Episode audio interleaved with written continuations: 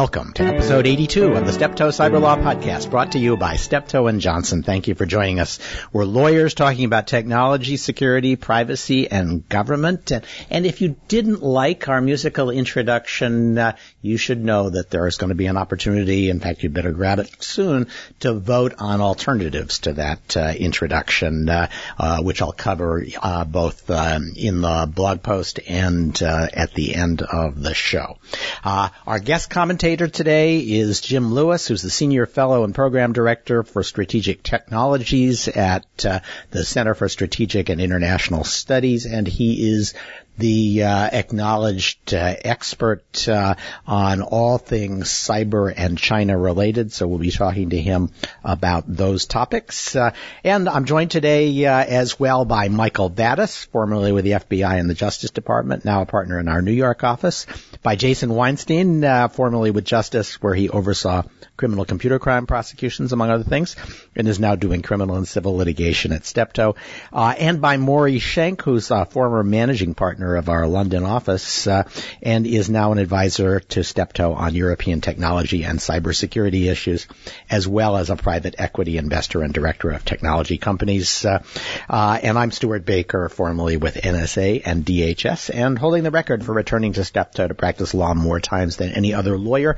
Uh, we're going to jump right in. The big news uh, last week, I think, uh, uh, and uh, the more you study it, the bigger it gets, uh, is a uh, European Court advisor uh, uh to the uh, European Court of Justice, uh, giving um, great credit to a case brought against Facebook and which had been rejected at all levels of the judiciary and the bureaucracy up to now, challenging Facebook's transfer of data from Europe uh, to the United States in reliance on the safe harbor and essentially challenging the safe harbor itself. Uh, uh, the uh, uh, the solicitor uh, for the European Court of Justice is it's not a role that is common in um, uh, uh, common law uh, uh approaches to, to, the law. It's essentially uh, an advisor who summarizes and shapes and makes recommendations on the case uh, to uh, uh, the um, uh, the European Court of Justice, and he releases his opinion. They don't have to take it, and they often don't, but uh, more often than not, they do take it. Uh, and I thought it was a sweeping opinion. Maury, have you spent time with the the decision? Well, the, the the memo, I guess. I've read it, and yes, and I agree with you. It's a very important decision, and if the court follows it, it will be um, it could have quite significant effects, and the court usually follows the opinion of the advocate general, although in a significant minority does not. And as I remember, they did not in uh, um, a recent case involving uh, U.S. and data protection. Uh, I'm, I'm, blanking now on which one it was, but uh, it looked like we were doing pretty well when the uh, uh, solicitor's opinion came out, and then the court went in the other direction. Yeah, I think that's the Google right to be forgotten case, which was a, a huge surprise to everybody, and the Advocate General had sided with Google. Um, we've got another interesting uh, um, uh, permutation of that that we'll talk about later about the French and asking Google to comply globally. But on this one now, uh, shall I give you a, my quick take on the on the decision? Yeah, like if, if, if, if, you can if you can sort of summarize what he says because he's got two or three different grounds and some of them are less persuasive than others and some of them are disasters and some of them are just really bad. Yeah, he said he has really two main findings. The first one is that the existence of the safe harbor doesn't bar national data protection authorities, in this case the Irish authorities, from considering a complaint that a transfer under the safe harbor is improper. And I find his reasoning on that really uh, convoluted. Yeah, and unpersuasive. Yeah, he says it's he says the safe harbor is binding, but they can still look at it in a complaint. And I'm not sure what that means. And I think the court may be a little bit reluctant to um, follow him on that because it would do a lot of violence to the relationship between national authorities and the EU, although they, he does cite another case in the asylum context where there was a similar finding by the court. But his second finding, and even the guy who brought the case, who's an Austrian privacy activist called Max Schrems, didn't even ask for this, but uh, was consideration of whether the safe harbor is valid. And he says, um, Yves Bot, the Advocate General, says the safe harbor is invalid. And basically on the grounds of the derogation on national, the safe harbor on national security grounds combined with the facts that Edward Snowden has revealed on NSA um, surveillance. And that, I think, is something that the ECJ could agree with him on. I, I, completely agree with you. I, I completely agree with you on that. Uh, I, I'm, I was puzzling over the quite unpersuasive suggestion that uh, the individual data protection authorities can make their own determination about um, adequacy uh, even after adequacy has been determined by uh, uh, the European Commission, which after all wrote the directive calling for a- um, adequacy. Um, but uh, I wonder if he had to come up with that conclusion in order to reach the issue he really wanted to reach, which was the validity of the safe harbor? Well, um, yes and no. I mean, I think the reason he addressed the first issue was because that was the question that was asked by the Irish High Court. So they really had to answer that. And I do think there is a seam there where a national authority could still look at a transfer and decide whether it's in accordance with the safe harbor. Uh, but Facebook had followed the safe harbor here, so you really it was only improper if the safe harbor itself was invalid, and so I think he answered the question that he was asked, and that led him to the second question. Yeah, although I, you know, uh, uh, judges are are politicians like everybody else, and uh, he clearly uh, strained in order to get to this point so he could uh, attack the safe harbor and the U.S. Um, National Security Agency and its approach to uh, uh, uh, uh intelligence collection, um, and that it, it, makes me think that um, this is motivated in part by a, a determined ideological uh, opposition to the program, but given that the court in attacking Google on the right to be forgotten also showed what I thought was a kind of contempt for these big American companies and their lack of uh, uh, safeguards uh, and their lack of European sensibilities, uh, they're much more likely to follow this opinion by the uh, solicitor than the uh, one that was favorable to Google, which suggests that he really probably has offered a a path for a very sweeping ruling. I agree completely. I had exactly the same thought, and if they turn over overturn the safe harbor, you, I mean they could allow a grace period. They have the power to do that, um, but they're going to produce some scrambling if that happens. So the basic argument that uh, he makes, if I if I'm reading this right, is uh, uh, the PRISM program that uh, is really what Section 702 uh, FISA is all about. Says that uh, the U.S. government can um, review in with fewer safeguards and a broader collection, data that is non-American but which happens to touch American soil, including American servers in the hands of big uh, uh, web companies like Facebook and Google.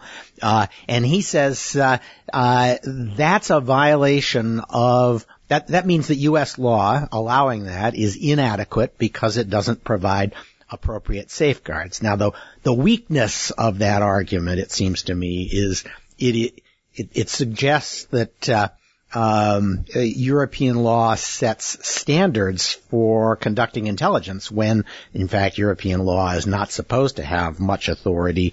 Uh, certainly, the European Commission doesn't have authority to write standards for uh, uh European uh, intelligence agencies, let alone U.S. agencies.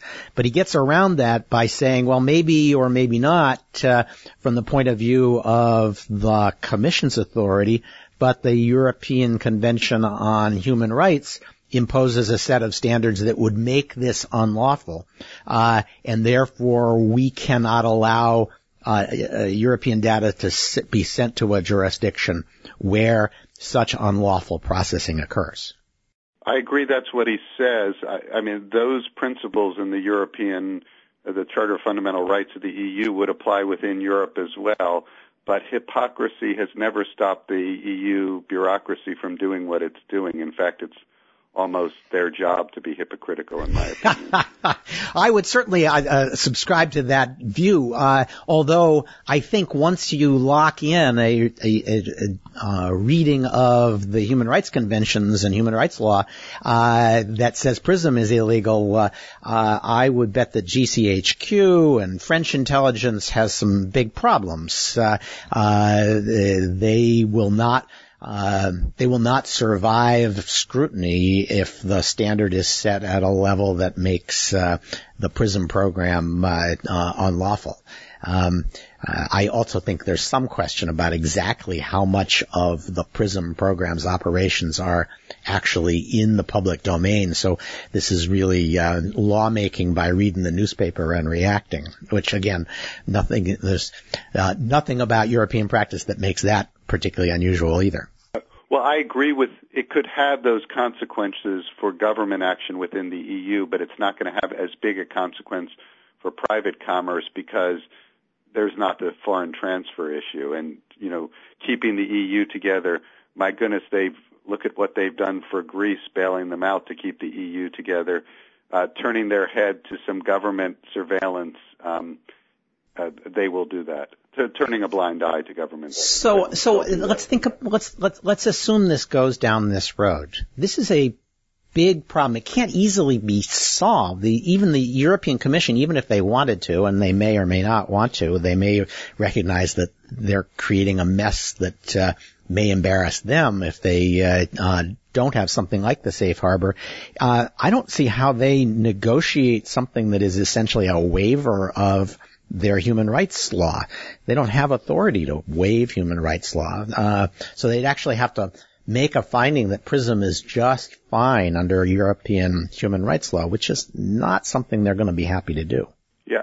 Well, they can't do that. I mean, I think that the U.S. government uh, could negotiate with them a much stricter safe harbor, which would be less useful for U.S. companies. And then in the absence of the safe harbor, uh, U.S. companies still have some other options that they could use. There's a set of model contract clauses that they can use between the European and the U.S. entities. Uh, there's binding corporate rules, which is another regulatory process. And then there's individual consent, which doesn't work for somebody like Facebook, but may work for some others. Yeah, so maybe they would have to do that. That's going to be very awkward and uh, subject, I'm sure, almost immediately to challenge on the grounds that uh, it fosters violations of fundamental rights. So um, it puts Europe on a collision path with the United States. The United States is not going to give up uh, some of its most valuable uh, intelligence programs, um, which are often of enormous value to Europeans. Uh, so it's going to be uh, difficult to work out something in which the U.S. accepts limitations on 702. Uh, if they don't, uh, um, this whole thing could end up in a big mess. And then the question is, can Europe really uh, bar uh, data transfers, um, and they can they can say that they don't approve data transfers, but I I think uh, uh living in a world where data can't be transferred uh, is going to be uncomfortable for Europe as well as the United States. Well, I agree. The U.S. wouldn't give up its surveillance programs. What I'm talking about is a strict the, the model contract clauses, clauses, which work not just for the U.S. but for other countries that have not been found to be adequate. In theory, you could do them with Angola or something like that. Um, impose upon the company a very strict set of obligations, including subjecting their activities to the jurisdiction of the EU, which the safe harbor puts it under the FTC. So you could theoretically have a new safe harbor. We're now agreeing on how we're going to apply the the corporate uh, uh, clauses uh, in um, uh, Europe to U.S. transfers. So it's it's a big mess. We can certainly expect that. Uh, um, and uh, last point, Michael. Um, what's ironic about this is that Europe seems to be saying, you know, once that data is over in the United States, there ain't nothing we can do about it because U.S. law clearly governs everything that happens to it, which is, of course, n- uh, the opposite of what the U.S. has been saying in the Microsoft case. I, I, well, I guess, but I, I guess I'm, I disagree with the assumption that they're going to follow this opinion. I think it's a it's an absurd opinion. It makes zero sense logically on either count. Um, so I don't think the EC, I don't think the, the ECJ is going to follow it. I think they're going to say that the Commission's uh, decision that the U.S. provides adequate protection is binding and national uh, uh, authorities can't overturn that, and then avoid the whole mess that you've you've raised. I also don't logically understand what 702 has to do with stored data in the United States. I mean, it's it's a surveillance program. Geared at, at capturing communications in transmission? Um, I'm not even sure wh- what his theory is about how that affects uh, data that Facebook stores in the United States. Well, on its way in and on its way out, it's in transmission, and uh, uh, its storage here is what makes it available for uh, uh 702 orders. Well, then, then every every uh, Gmail and Yahoo and Hotmail user in Europe um, is basically going to be deprived of those services because Google and Yahoo and Microsoft are all on, on this theory violating uh, data protection directive because their emails transit the United States somehow. So yes, I think you're right. The, the, implications go far broader even than what you guys are talking about. It seems to me. It, it just seems it seems so cockamamie on so many levels. So yeah, you know, I, I would have said cockamamie was a pretty good reason not to do it, but the, the right to be forgotten decision was so cockamamie that you have to see it as uh, influenced by a, just a, a, a, a, kind of Google derangement syndrome uh, uh, that that they as um, upstanding, bien pensant uh, uh, Europeans, they just hate the American companies so much that they are eager to strike a blow against them and the U.S. as well. And uh, if that's what happens to them, uh, you could imagine them doing this, not quite grasping how big a problem they're creating. Yeah, true. But to get there, you first have to um, also basically uh, thumb your nose at other bureaucrats in Brussels. Uh, because you have to first say that the Commission doesn't have the authority to bind national authorities. And uh, you know, maybe maybe some bureaucrats in Brussels will be sympathetic to their their fellow bureaucrats in Brussels on on that score and avoid getting into the merits of the um, validity of the uh, safe harbor. All right. Well, speaking of the right to be forgotten, uh, uh, we ought to cover that as well. Uh, uh Google um, was told by the French uh, Data Protection Authority, the CNIL, that it has to apply um, uh, takedown orders or delinking orders uh, uh, to Google.com so that you and I, when we do searches on these people, uh, can't find out about their transgressions in the past. Uh, uh, and Google said, "Oh, come on, really, you can't mean that." And the CNIL has just said. Uh, kind of informally, as far as I can tell. Uh, no, we meant it. Uh, you must start applying that. and the question in my mind is, have they already begun to take things down off of .com without uh, without telling anybody?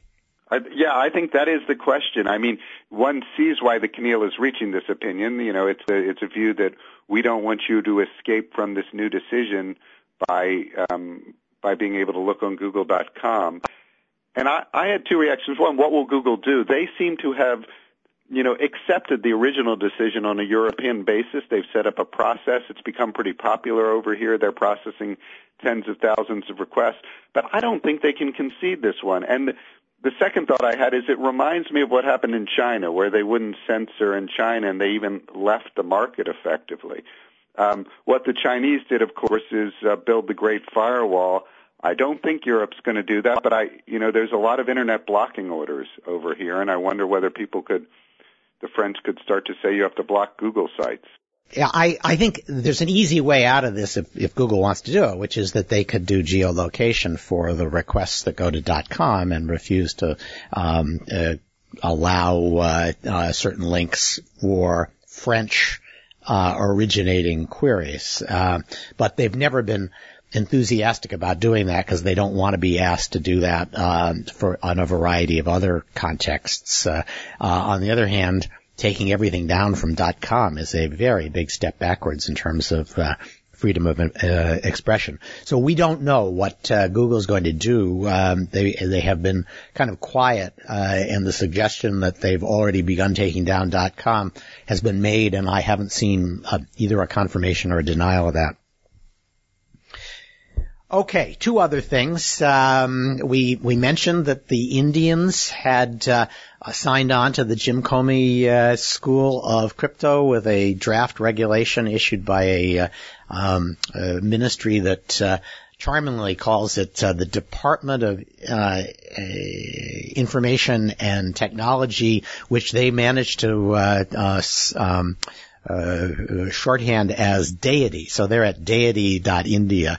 Uh, but it looks as though they're only half a deity because they've already been told to back off a portion of their uh, um, uh, uh, their draft, the, the portion that deals with mass market uh, software. But I th- was thought what was most significant is they weren't told to, dra- to back off of most of it. Uh, right, Michael? Uh, it's it's hard to know because the whole rule, as I understand it, was withdrawn at the direction of the, the minister in charge of the the whole uh, department, uh, and he said it was because people had a lot of misgivings. He did suggest that um, there would be some difference in treatment as to the the create what he called the creators of encryption uh, versus individual users of encryption, but it's not clear what that means in terms of the final rule, and, and especially it's not clear what that means for business users, not individual users of encryption. There may well still be very uh, strict requirements on business users of encryption to provide plain text at their demand of law enforcement.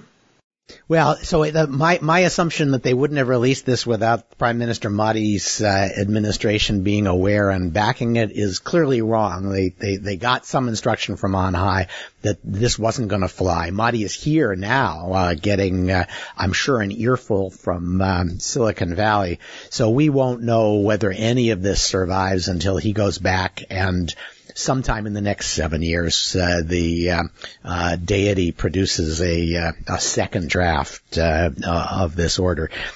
so interesting times. Last thing I just wanted to cover, Judge, we we have a ruling here in the United States on phone passcodes, holding that they're uh, protected uh, information. You can't be required to produce the, your passcode for your phone. Uh, I wondered how much really, Jason, this is this is new, uh, or is this just the same old testimonial um, uh, rule for uh, passwords? I think it's the same old testimonial rule for passwords. I, you know, we've talked many times before about other cases in which there's this battle brewing in, between the Fourth and Fifth Amendment over the whether the government can compel a person whose content is protected by encryption or passcodes, it's usually encryption in most cases, um, to turn over an unencrypted version of it. And uh, and you know, the doctrine the government relies on is the foregone conclusion doctrine, which essentially says that if uh, if the, the government already knows it's a foregone conclusion as to the existence and location of the incriminating evidence, uh, the testimonial aspect of acknowledging that it's yours by turning over an unencrypted version of it is is not significant and and uh, and is outweighed. But a, a, federal court in Pennsylvania has said in a case involving the SEC that the SEC cannot require uh, insider trading suspects to give up the passcodes to their phones, work issued phones, by the way, but but uh, phones as to which they did not give their employer the passcode. So the passcode was personal information, even though the phone was not. Uh, and the court agreed that since the passcodes had never been shared with the company, uh, they were private. And the court further said that uh, the, the SEC could not rely on the foregone conclusion test because it had no evidence that the information or documents it was seeking were even found on the phone. So while it certainly was a foregone conclusion the phones belonged to those guys, it was not a foregone conclusion that there was evidence on the phone uh, that would be incriminating. I think it's it's it, what makes the case interesting is is the fact that, as you alluded to in the intro, that it's it's requiring someone to give up a passcode, not requiring someone to turn over unencrypted or unprotected access to the media. So, which makes it more testimonial than production. Uh, you know, we, we've talked before about whether there would be a difference in the analysis if the government was asking you to give over your your decryption password as opposed to turning over an unencrypted version of the media itself. Here, uh, the, the government's asking specifically for the passcode for testimony, and I think if they had asked for uh, unencrypted access to the phone, the outcome might actually very well have been different. So if they, if they had said, come in and tap your passcode into this phone while we hold it, but we won't look, uh, then they, he, he might have been required to do that. I mean, I think so. I mean, well, this this judge may still have found uh, right. on these facts that, that it was still a fishing expedition, but you know, it's it's fundamentally the difference between asking someone to turn over a key to a safe or asking someone to provide the password or the passcode to the safe. Yeah. The first one is clearly an act of production. The second one is arguably an act of testimony. All right. Okay. Well, the other big news uh, of the uh, week was President Xi came to town, and uh, he and the president um, made a bunch of cybersecurity news, uh, which we'll be talking to uh, Jim Lewis about in just a second. But the short version is that there will be no more cyber espionage. It's all come to an end. Uh, thank God. Uh, you know, it was such a nightmare, uh, and now that it's over, uh, uh the 50s are coming back. That's right.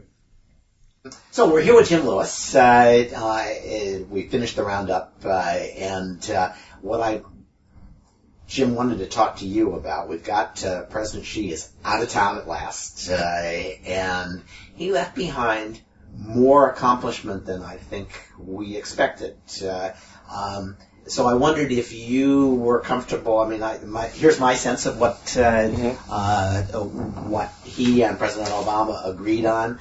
Um, the obviously the big thing is the assurances on commercial espionage, which we'll come back to. Mm-hmm. Uh, but they restarted and uh, may even have promoted the dialogue on cybersecurity that they uh, uh, had created and then abandoned uh, after Snowden. Um, they stepped up criminal investigation and information sharing, uh, and exactly what that means is not clear. But there's there's some desire to have better uh, information sharing relations between the U.S.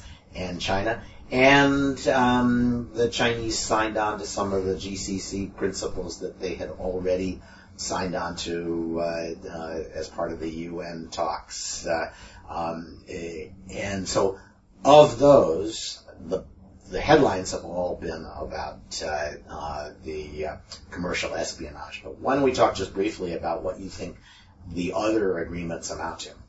Well, it is a it is a significant step forward, and the White House did a good job in negotiating. It was two people at the NSC who were the primary interlocutors. And um, each of the four elements of the agreement has problems. Now, the negotiators on the U.S. side and probably the Chinese side knew that. Um, there's things that'll have to be worked out in implementation. This doesn't mean the end of the cybersecurity debate with China. Um, on the UN Group of Government Experts report, it's nice that they endorsed it, but as you point out, they endorsed it in June agreeing to work together in the future in the UN is good. I think what it really means is that the U.S. and China will have a bilateral dialogue on what norms of responsible state behavior should look like. Right. So this is this is the the, uh, the question of norms is mostly buried in the UN stuff plus the uh, the commercial espionage provision. Yeah. And the rest is what you might call uh, um, trust building, confidence building measures. Just as an aside, most of the debate in the U.S. is completely off base when it comes to discussion of the international debate on norms. Uh-huh. And so there's been a fair amount of progress, but it's all been in the UN. It doesn't look like the academic literature at all. I saw people writing beforehand about, um, well, there's going to be discussion of no first use. No first use never came up. I have no idea where that came from other than Really? Heated brows, yeah. And some of it was misinterpretation. There is agreement in the report that came out in 2015 in June not to attack critical infrastructure in peacetime. Right. And some people interpreted that, uh, probably using a Ouija board, as a commitment to no first use. It's no such thing. But we, we one of the things that would help is if we're a little more commitment not to attack in peacetime, which is kind of duh. well, that's why it was so easy to get agreement to. Right? I take that back. Even even that was not easy to get agreement to, which tells you how tough things are. The law enforcement thing, the FBI has been trying to have a dialogue with MPS for years.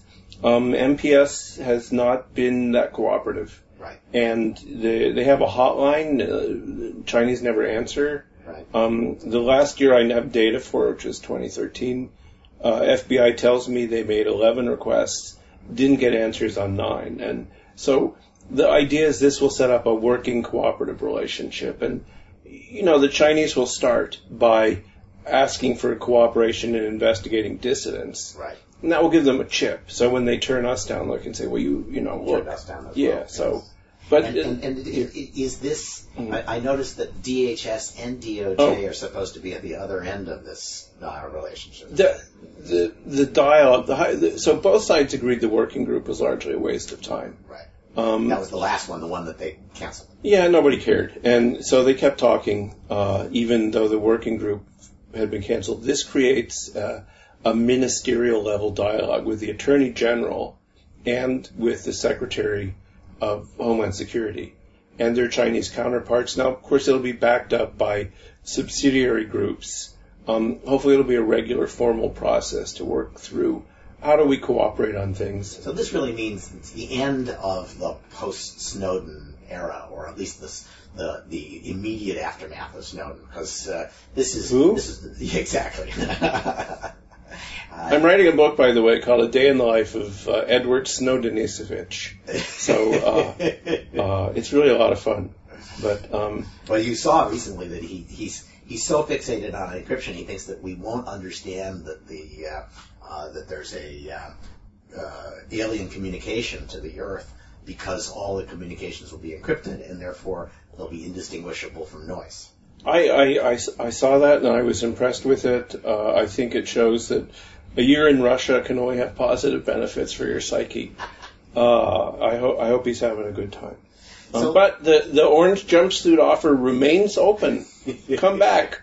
Almost all is forgiven. You'll like Pennsylvania. Club Fed is really, there's got pools and, you know, table tennis and it, it's really not that bad. Okay, so um, Yes, so- the, the the fact that justice is part of this now means probably that they are um, co-drivers for cybersecurity policy inside the U.S. Very much the case. Uh, DOJ is playing, and some of this, of course, reflects, you know, the makeup of the NSC when you have Lisa Monaco as the Right. number two.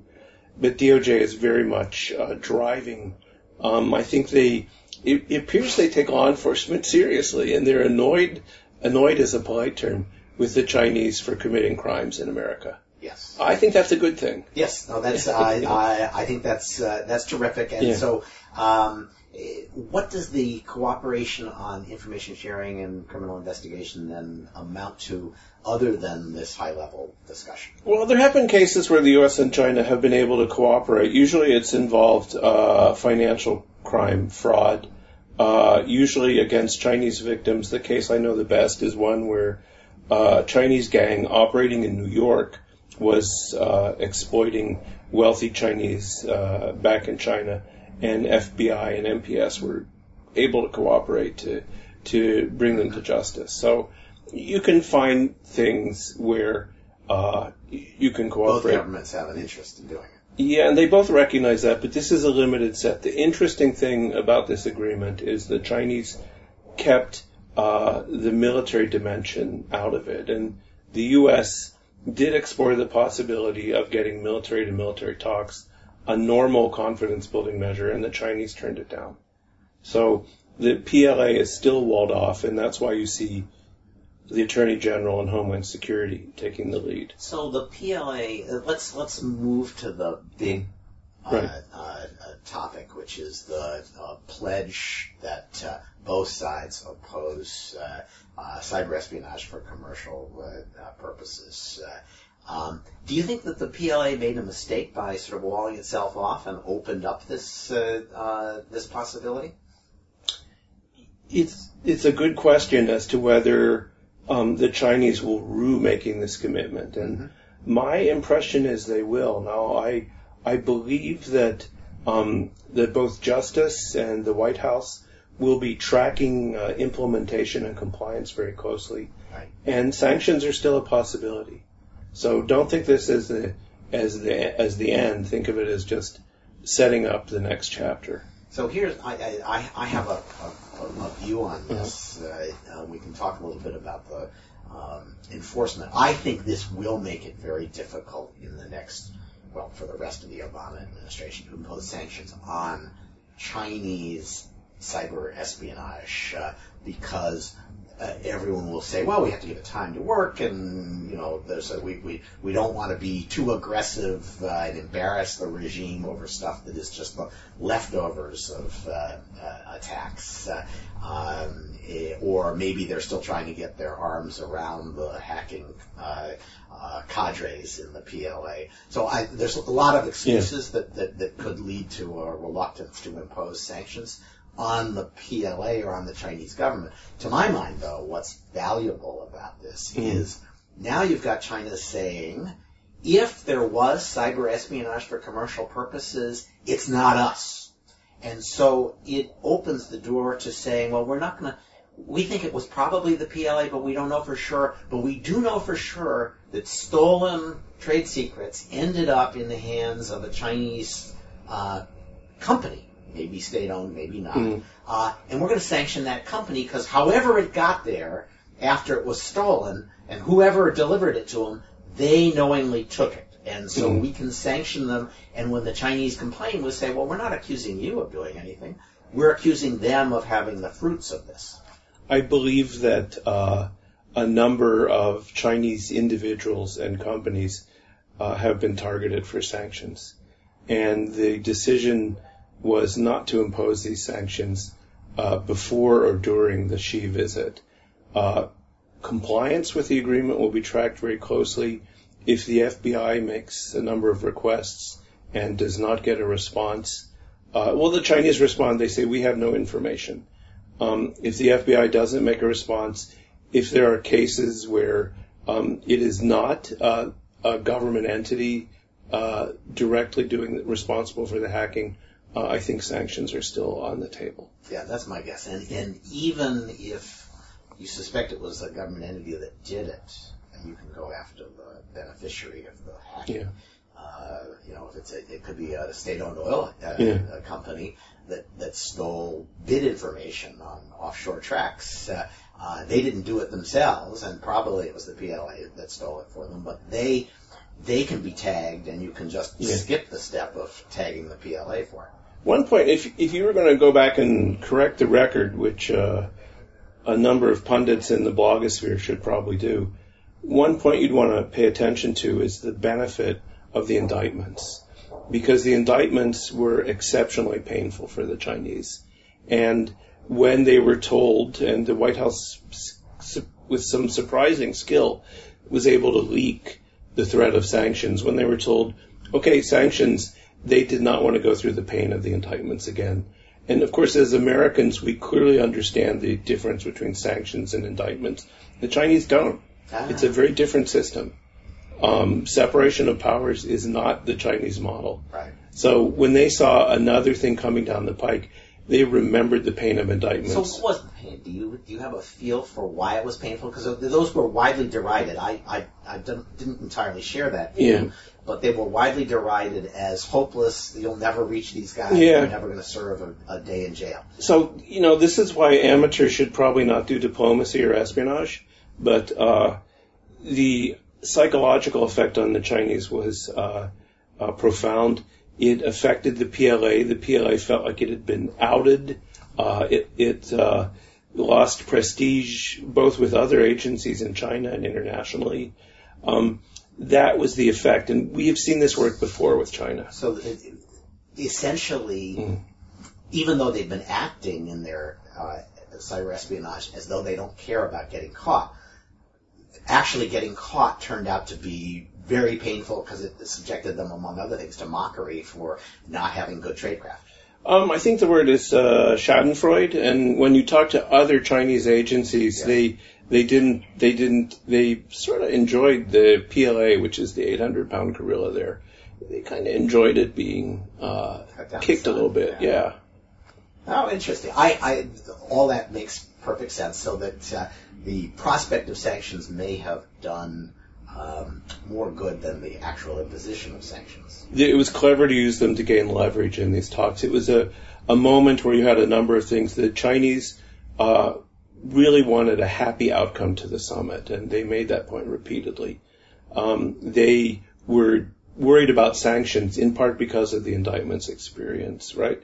They knew that Americans were angry over OPM and that there were even discussions of possible uh, retaliation uh, for OPM, and all of those things put pressure on them in a way. So if you remember the 2013 summit, you know, Xi pretty much said, mm, "That's really interesting. I'll get back to you." Right. Right. Yeah. That's, by the way, Snowden. Yeah. He he didn't say that this time. So living up to the agreement will be hard, but uh, that's one of the things that I think everyone will track. And the commitment, your point, making the commitment to not engage in commercial espionage is, is a is a sea change in Chinese policy. Right. And um, what is that? What what kind of strategy do you think the government then should follow? If we if if we in fact have found a, a, point of neuralgia for the mm-hmm. regime and they've put their names on an agreement that we don't expect the PLA to be comfortable living up to. I mean, this cyber espionage has been the mother's milk of the PLA. They have made s- such strides based on stealing. Well, it's it's extracurricular profit. Um, they're not they're not a professional military in the Western sense. Right. They're like a Southeast Asian military where the generals have a business on the side. Right. And so they make money out of hacking. This is a big deal. So that's interesting. So uh, if you were looking for ways to raise the profile of uh, um, violations, you'd want to pick ones where there's some reason to believe that the uh, the unit that carried it out profited from it, so that it ties into the yeah. uh, uh, the corruption campaign that the, uh, uh, the, the government's already pursuing, so that they'd have their own reason to knock off the, the general. Uh, exactly right, and I think that's what you'll see is the cooperation will occur in those cases that work with both the anti-corruption campaign that Xi is carrying out and with his recently announced military modernization uh, program. You know, uh, um, professional military does not have side businesses. Right. The Chinese are moving in that direction. Anti-corruption could also be called consolidation of power. Yes. Um, but he can use it. There'll be there'll be some individuals who, unfortunately for them, fall in the category of um, potential sacrifices. Right. Well, you know, it's interesting. I, I heard somebody uh, uh, recently, uh, Maury Shenk, who, who occasionally uh, uh, participates in our podcast, say mm. that there seems to be an attribution of the uh, recession that, or the effect of recession that the Chinese are going through to the anti-corruption campaign. That, that a lot of economic activity is not occurring because people are not sure that they won't be prosecuted for it, uh, and that's cast a pall over the usual mechanisms for goosing the economy. The, that could be true. Um, you can certainly see it in restaurant reservations. And when the same thing could happen yeah. with cyber, yeah. right? If, if, if, if people say, well, I don't want to do this if it might be construed as corrupt, yeah. that could have an enormous impact on the targets that uh, um, these units choose for their cyber espionage. Well, we, you know, Xi is not a Western style reformer, and he does like wearing Mao jackets, but he knows that the the way the Chinese run their economy has to change, and that means that the old model, which was very much greased by corruption, right. um, needs to go away, and that's going to be a difficult change. Oh, so.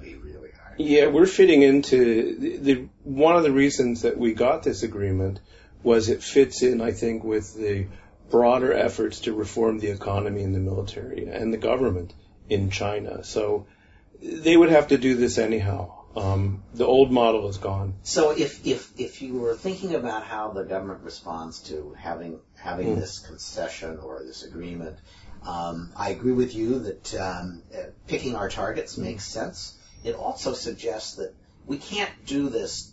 Uh, we can't uh, come up with a response that focuses just on looking at the clues inside the network for who did this. We're going to have to actively pursue the attackers as a government uh, back to their uh, headquarters. We're going to have to start um, doing our own intrusions into the military networks and maybe the personal networks of the generals in order to, to find evidence of the corruption. Is this a trick question? No, I, uh, it, it, it's not. Do you agree? What makes you think we're not doing that now? Um, the lack of um, production of evidence or even leaks about Uh, the details of that. Well, and of course, you of all people are familiar with the um, constant debate over protecting sources and methods, and particularly NSA, which until recently was so wedded to secrecy that they classified their lunch menu. Uh, they they may be doing the things you were talking about and not Fair sharing enough. I. I, I I completely agree with you. Yeah. But, uh, it doesn't help us with it, to Oh. target corrupt generals uh, uh, who are carrying out side businesses of cyber espionage if we can't tell the Chinese about it. And once we've told the Chinese about it, Yeah. we would not expect it to remain a secret. So it's another hoop. It has to be so. You know, there, there's a lot of Chinese, which is good because we're going to have to jump through some hoops to get to targets.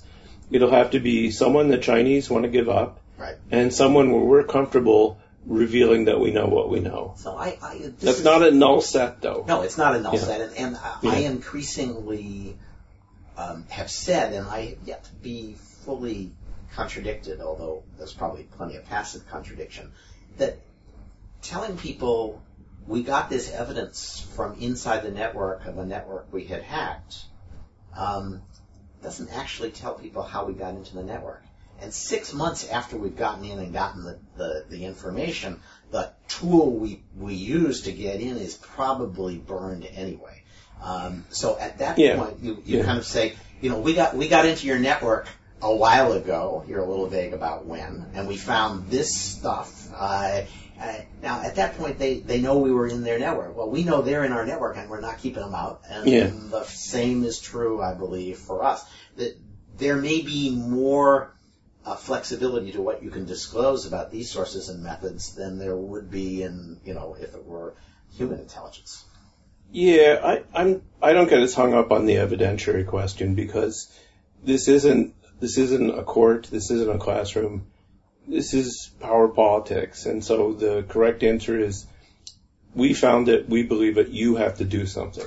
Well, and, and it's true that the Treasury sanctions program, Yeah. they can accept classified information Yeah. and, and rest their conclusions on classified information Yeah. that they never disclose. Yeah. Uh, so you could you could tell a whole story and decide exactly how much you're willing to tell about that uh, the, the Yeah. way you got the evidence. Uh, and once it's out there, it will have, as did the uh, indictments, um, uh, the ring of truth, and people will tend to believe, well, they disclosed enough for me to think Yeah. they have more. The, the Sony case is still the classic example of this.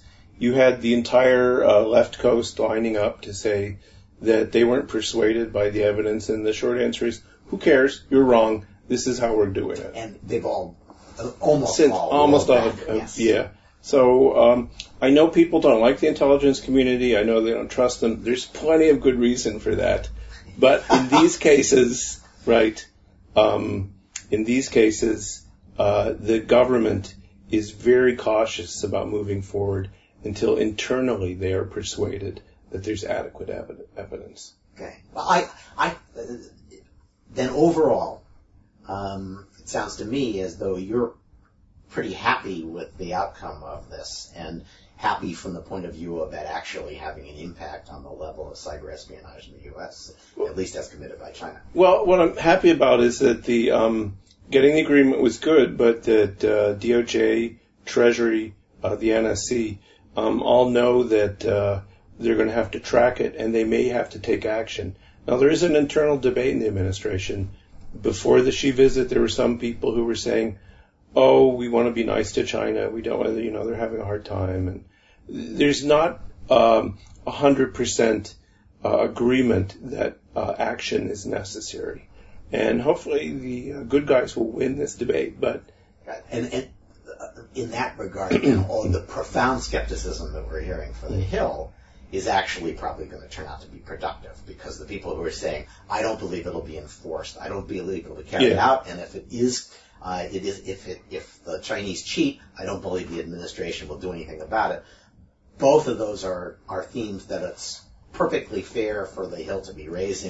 But you, you know how this works, and so you know you go to the Chinese offline. This isn't going to be done in public view, and you say, "Hey, I got those crazies on the hill. I'm going to have to do something." So here's what we were thinking. What do you think? And the Chinese will say, "Um, uh, you know, we we agree. We'll cooperate with you on this guy because you you've got the goods on him. We know it." And so yeah, you'll you'll see a couple human sacrifices probably in the next year. Uh, we need them to placate the hill. The Chinese can use them to keep the deal going. Uh, you, you know, it is symbolic, but a lot of these things, and I always go back to the Helsinki Agreement, which was uh, met with profound skepticism. The Soviets commit to human rights. Right. I mean, and that was an incredibly stupid deal, except that it, it, it changed the entire politics. Yes, and, and in the end, uh, arguably produced the uh, the destruction of the Soviet Empire. So Yeah, and don't, we're not going to see the destruction of the of China, but what we will see is a change in how the Chinese do business and operate in the world, and that's a good thing. thanks very much. Thank you. All right. Thank you to Michael Vatis, Jason Weinstein, Maury Shenk, and especially to Jim Lewis. Uh, as always, the Cyber Law Podcast is open to feedback. Send your questions, suggestions for interview candidates, or topics to cyberlawpodcast at steptoe.com. Uh, if you'd like to leave a message by phone, 1-202-862-5785 will do it. Uh, and particularly importantly, uh, we need feedback on uh, whether and with what to replace our theme music. So listen to the samples at uh, www.steptoe.com slash cybermusic and vote for your favorite. Voting closes on October 9. This has been episode 82 of the Steptoe Cyber Law Podcast brought to you by Steptoe and Johnson. Later this week, Alan and I will be recording at the, the IAPP meeting in Las Vegas with Bruce Schneier. And coming up this fall, we'll be joined by Mike Hayden, Mikko Hyppönen, Ari Schwartz, and Adam Cozy talking about a variety of cyber law and cybersecurity topics. Uh, uh, it's going to be a great fall. We hope you'll join us as we provide insights into the latest events in technology, security, privacy, and government.